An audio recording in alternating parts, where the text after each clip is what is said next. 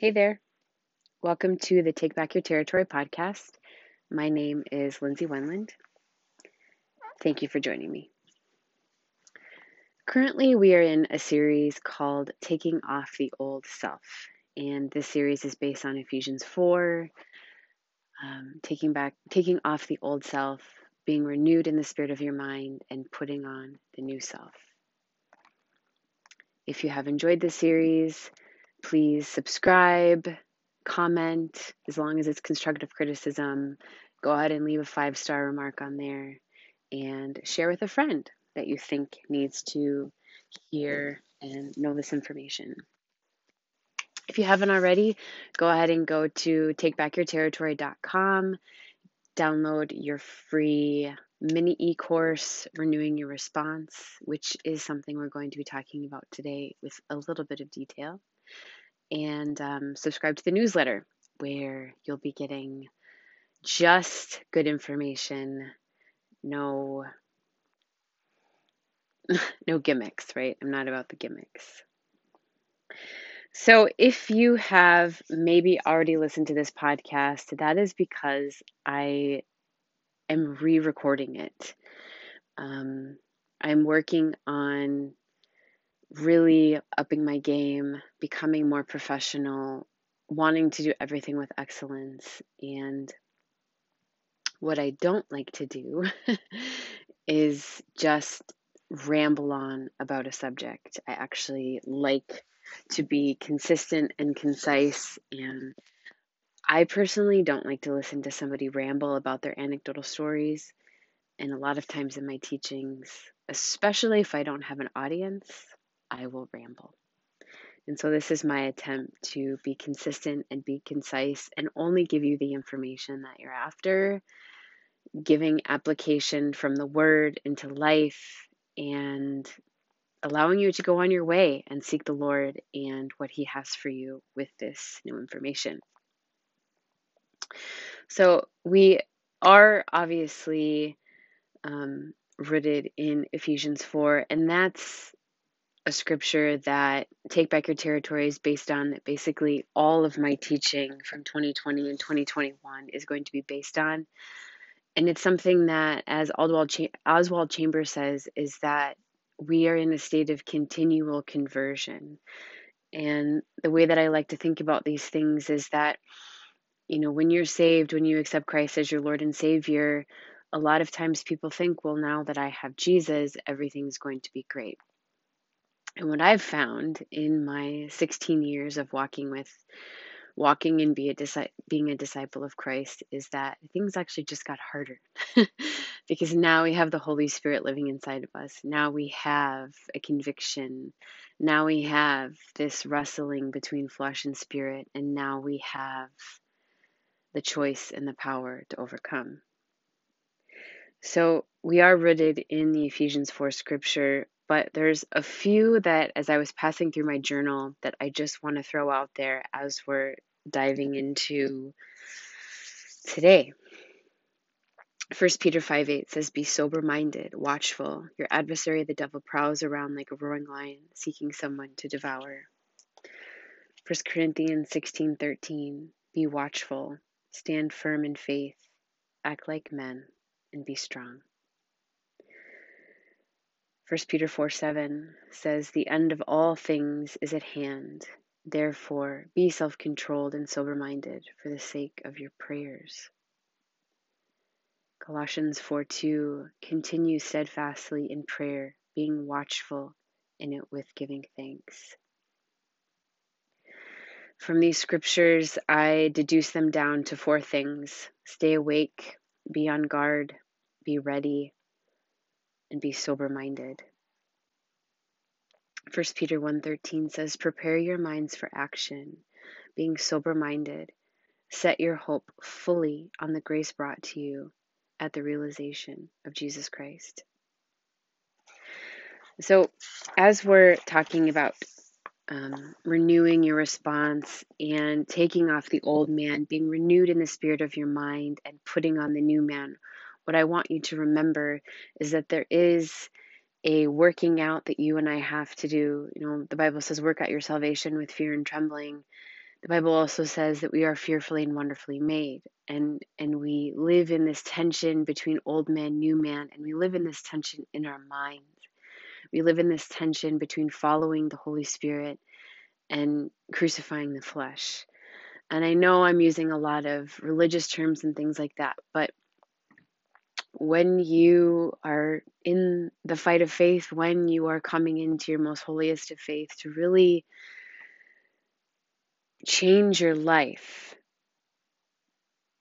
we've learned that being sober minded, listening to your thoughts, making sure that your thoughts line up with the Word of God, making sure that you know you're, you're paying attention you're coming into your body and you're paying attention to let's say you're hearing a sermon on a sunday morning and all of a sudden a radar goes up that mm, actually i don't really think that's what the bible says it mm, i think that was taken out of context. That's going to be there sometimes right? Or we also have the inclination of listening to a sermon or reading the bible reading scripture reading a bible study or even having a conversation with another believer where something inside of us comes alive, something inside of us almost awakens. It's like this seed that was planted and watered all of a sudden has more light on it, has some warmth, and begins to grow. And as we go through this life, we live in this tension because we live in this world. We live in this fallen world. We live in a place of sin, yet we're called to be holy as He is holy. So, uh, most of the work that I have done in my life, it's not the miles I run, it's not just the Bible studies I've taken, it's not the education that I've taken, it's not the certifications. The work is done in the closet. The work is done in the quiet places. The work is done. I have this thing with the Lord that, especially last summer, where I would get up early, even before the sun, and I called it Twilight Workshop that I allowed work to be done in me while the stars were still gazing and shining, while the world was still sleeping. And I looked forward to it every day. And as the winter has come on and I'm slow and sluggish and cold and, and the days are dark, I miss those times of revelation. I miss those times of the quietness. And my soul and my mind are longing for them again. So, as we talk about taking off the old man, being renewed in the spirit of our minds, you and I have done a lot of work here. We've done a lot of work changing our attitudes and changing our mind and working through forgiveness and, coming up into obedience. And for the last 15 years, when I've gone to the Bible, I read all of these things. I read all of these scriptures and I try to apply them to my life. And I have. And the Holy Spirit does and has done a lot of work in me. But I'm also a girl that if you give me some steps for me to follow, I'm a really happy girl. Sometimes I describe myself to new people as I'm just a golden retriever. You give me food, you pet my head, you take me on walks, you tell me I'm a good girl, I'll be your best friend forever. You give me the parameters, you give me the boundaries, you give me the rules, and I will follow them. Or I will completely rebel against them and you'll never see me again, right?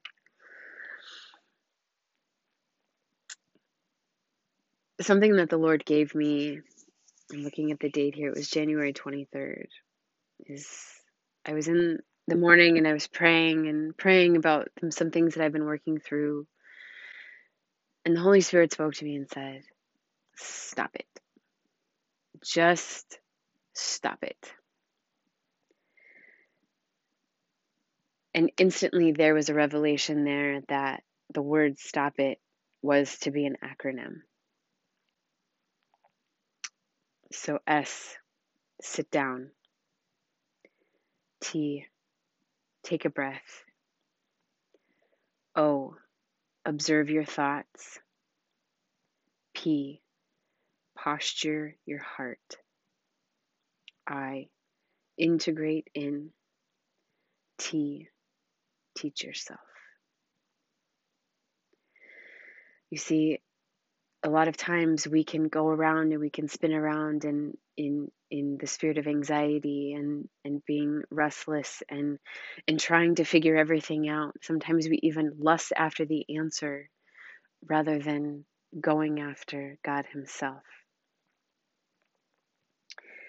And i'm one of those people that i like answers. I like i like black and white. I like to know how far i can go I like to know what I should and should not do. I like to be able to apply things in the middle of chaos, in the, in the middle of confusion, in the middle of the struggle. I like to be able to remember.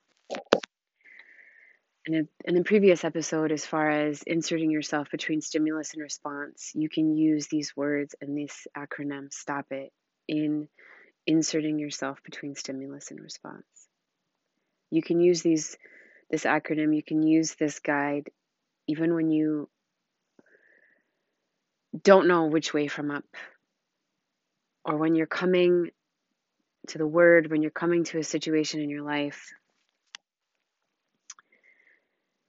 And there's so many questions and we're waiting and we're listening and we're hoping.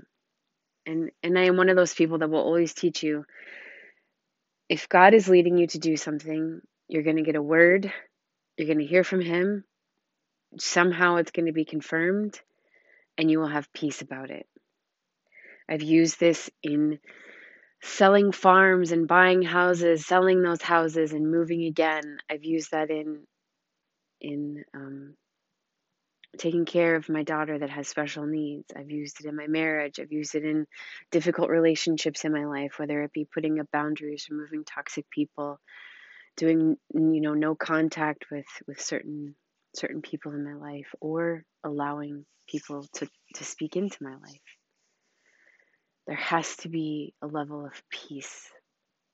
And when we're out of order, when we're out of balance, a lot of times we are not living up to our values, we're not living up to, um, we're basically out of alignment with ourselves, we're out of alignment with God, and therefore there's chaos and not peace.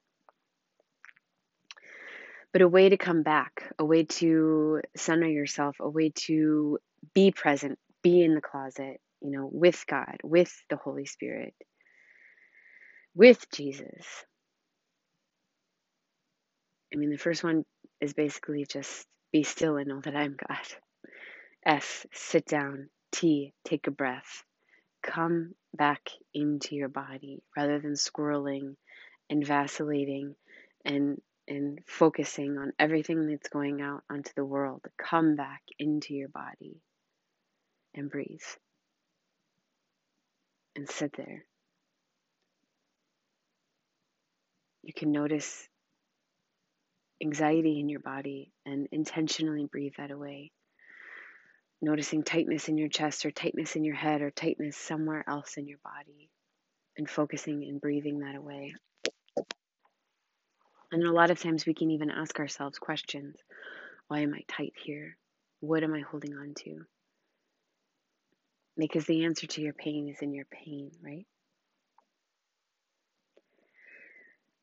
So once we've sat down, we've taken a few breaths, and we've allowed ourselves to find some center, observe your thoughts. I do this with journaling, pen to paper. You can do this every single morning to start out as a brain dump. You can do uh, the Julia Cameron morning pages where you write three pages no matter what of whatever stream of consciousness is in there. Or if it's two o'clock in the afternoon and you're freaking out or you're ready to, you know, have a binging episode or grab for the alcohol or or break a boundary you have or even a non-negotiable in your life. Sit down, take a breath, observe your thoughts, write them out. The thing that we must understand here is that there, there is no judgment. Your thoughts are not a sin. You will not be judged by your thoughts. I heard somewhere that um, your first thought is not your fault, but your second thought is. And obviously, I take that with a grain of salt, but definitely your thoughts are the most important thing for us to be paying attention to. And your thoughts, your mind, is where the enemy of your soul works and also where the Holy Spirit works. This is where the renewing happens. This is where the change happens.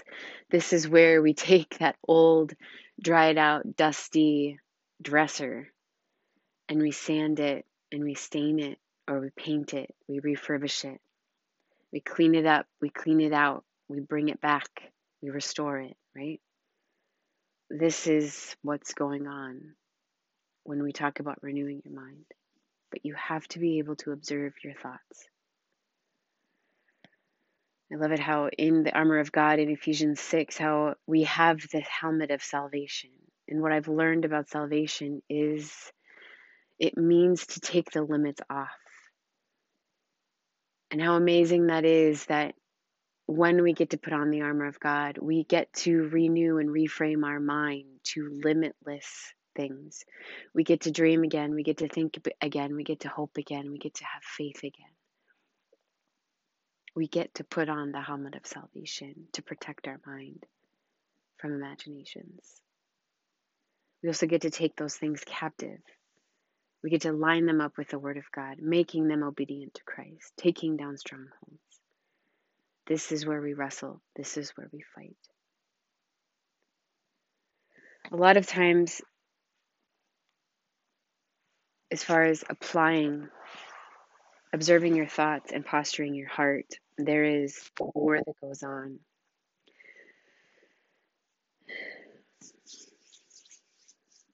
So let's say I have a thought in my mind I'm so anxious.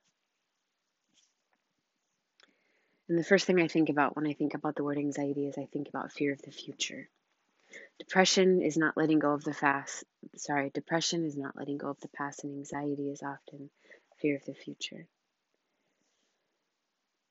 So if I say to myself right now, I am anxious, then my next question is, what am I afraid of? And then if I really listen, without judgment, without shame, without guilt, without condemnation, if I just listen, what am I afraid of? A whole host of things will come forward memories, words, sentences, he said, she said, this happened, what if this happens? Even even foreboding can come forward. And not only in the mind do anxious thoughts relegate, but anxiety will also set itself up in the body. So even when these thoughts and emotions and memories will come forward, telling us that we must be anxious, telling us that we need to be afraid, we can feel these things in our body. That's why panic is this thing that overcomes. It's this thing that comes to overtake you, and it's it's a physical, mental, and emotional fear coming up and out. And most of the times, it's irrational. It doesn't make sense for the for the moment. But by observing our thoughts and not judging them, but just noting them. Allowing that limbic system to kind of come forward, come up into the amygdala, come up into the emotions, and not judging those things for being there, but acknowledging them that they're there. By writing them down or even saying them out loud,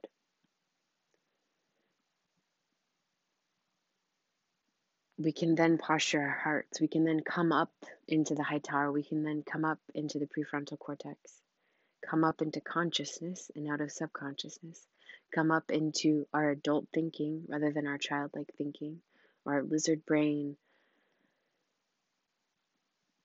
And we can apply our most holiest of faith by posturing our heart and saying, I see you, I validate you, but this is what is actually true.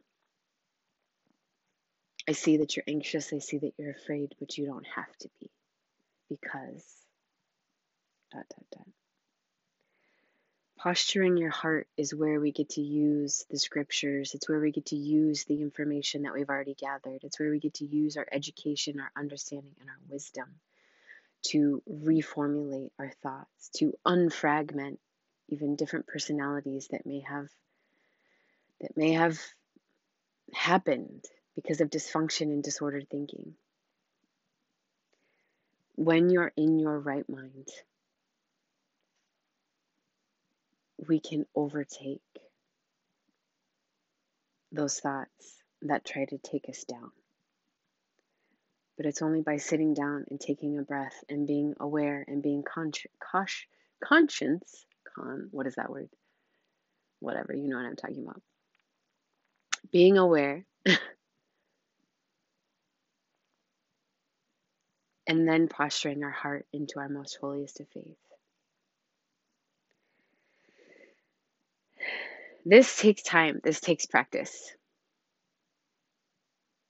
Please give yourself grace, but also determination.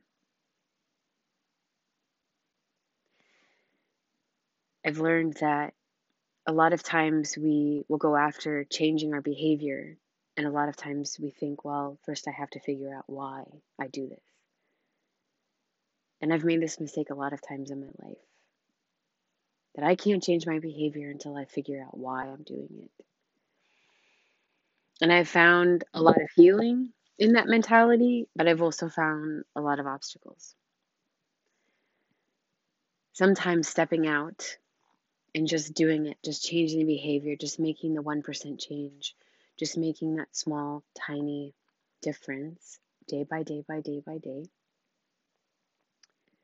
will also help you change and reframe your mind. It will also help you posture your heart. Jordan Peterson teaches that if you're taking your life, and let's just pretend that you think your whole life is just a mess, right? Fine. Imagine your life as a room, as your bedroom. And maybe there's things on the floor and your bed's unmade and there's clothes that need to be hung up and it's just kind of this dark, dreary, dusty place that you basically only go into when you're sleeping. But you want to change this room and you want to enjoy it and you want to breathe life back into it. We don't go into this room and just burn it down and start over. We don't go into this room and just decide, well, this is too much work. I have to shut the door and just find a different place to live. That's actually more work. We go into this room and say, What can I change first? And the first thing that I usually look at is I pick things up off the floor and I put them where they belong. And then I make my bed. And then I clean off my dresser. I dust it off. Maybe I vacuum. But I put everything in order. And it might take 20 or 30 minutes, depending on how dirty it actually is, depending on how distracted I am, depending on how slow I'm working, depending on how much I actually want to be doing this. But it is certainly so much easier to keep a room clean than it is to continue to live in the muck and the mire taking the step to change is usually so much easier than the pain of remaining the same. So, part of integrating in is taking that bold step. If I have anxiety, if I have a fear of the future, if I'm afraid of taking a bold step, let's say mm, teaching Revelation wellness classes, I can sit and live in that fear. I can let it haunt me. I can let it be in my body. I can feel it. And every time I walk into church, knowing I'm supposed to be teaching classes here, but I'm not because I'm too afraid, I have to live in that. I have to sit in that. Or I can choose to be a little bit bold, a little bit brave, and go talk to this new pastor about teaching Revelation wellness classes. I can maybe put myself on the line a little bit and get rejected or get a no. But I can tell you from experience, it feels much better being told no, but knowing I was obedient, or I was bold, or I was brave, or I did the hard thing, I ate the frog, than it is to live in disobedience, to live in worry, to live in wonder, to live in anxiety. So, integrating in is actually taking that step. It's taking that thing that you learned by posturing your heart after you observed your thoughts and actually applying it into your life. It's putting it into your life, it's putting it into your habits, it's putting it into your mindset. Sometimes it looks like I will blank. Sometimes it looks like setting a goal and abiding by that goal. Sometimes it looks like putting in a food rule and abiding by that food rule. The last one is teach yourself. We can allow people to be our teachers. We can continue to educate ourselves. Something I teach my children is who are not enjoying homeschool right now. But I'm trying to get them to look at the, the rest of their lives, not just the multiplication and division problems right now, but to put it into your mind of being a lifetime learner. To continue to educate yourself, continue to try to understand, continue to take that knowledge, understanding, and apply it into your life, which is called wisdom. Teaching yourself, whether that is, um, you know, a, actually uh, uh, a, a, a pretty easy way to renew your mind is to think, speak, and do. Thinking, speaking, and doing have everything to do with neuroplasticity, changing those pathways in your brain from an old way of thinking into a new way of thinking. Think a new way, speak that, and go do it. You can also teach yourself by writing on note cards or sticky notes and putting your food rule on your fridge or or writing it into your schedule, a new workout plan, or putting a scripture somewhere where you see it, like on a sticky note in your car, so you see it every single day. Reciting it, saying it out loud, getting it into your mind. There's been so many people in my life that have said, I can't read the Bible, I can't learn scripture, I can't memorize, I can't, I can't, I can't. And every time you say that, you're reinforcing it. But if you would just say, I'm going to try, I am trying. You read the scripture, you say it out loud. You read the scripture, you say it out loud. You apply it to your life. You ask yourself, what does this mean? You do lectio divina. Matthew 7 7 says, Ask, seek, knock. And if you look it up in the Amplified Version, it says, Ask and keep asking, seek and keep seeking, knock and keep knocking.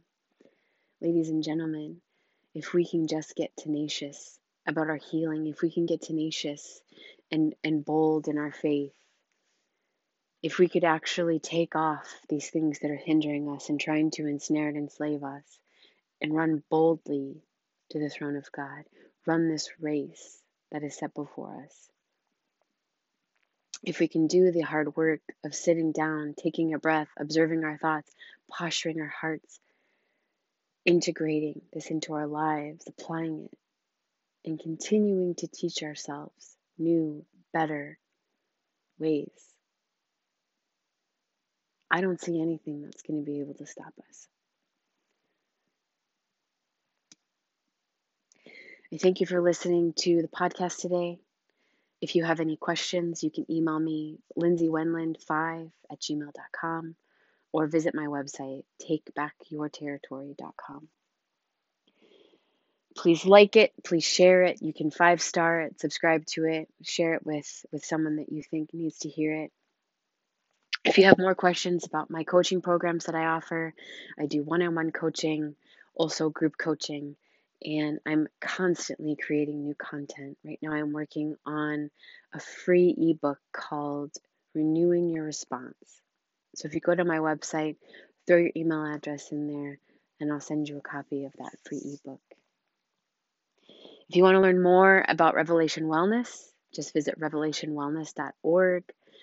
Um, you can join RevWell TV for as little as $10 a month as being a donor and check out their podcast too. Alisa Keeton is the founder of Revelation Wellness, and she is an amazing teacher. And a little bit of testimony about Revelation Wellness. Had the Lord not brought that into my life eight years ago, I would certainly not be here talking to you, walking out freedom boldly, and trying to help you do the same thing if that ministry was not in here, and in this world. So I thank you for your time and yeah, keep moving forward. Have a great day.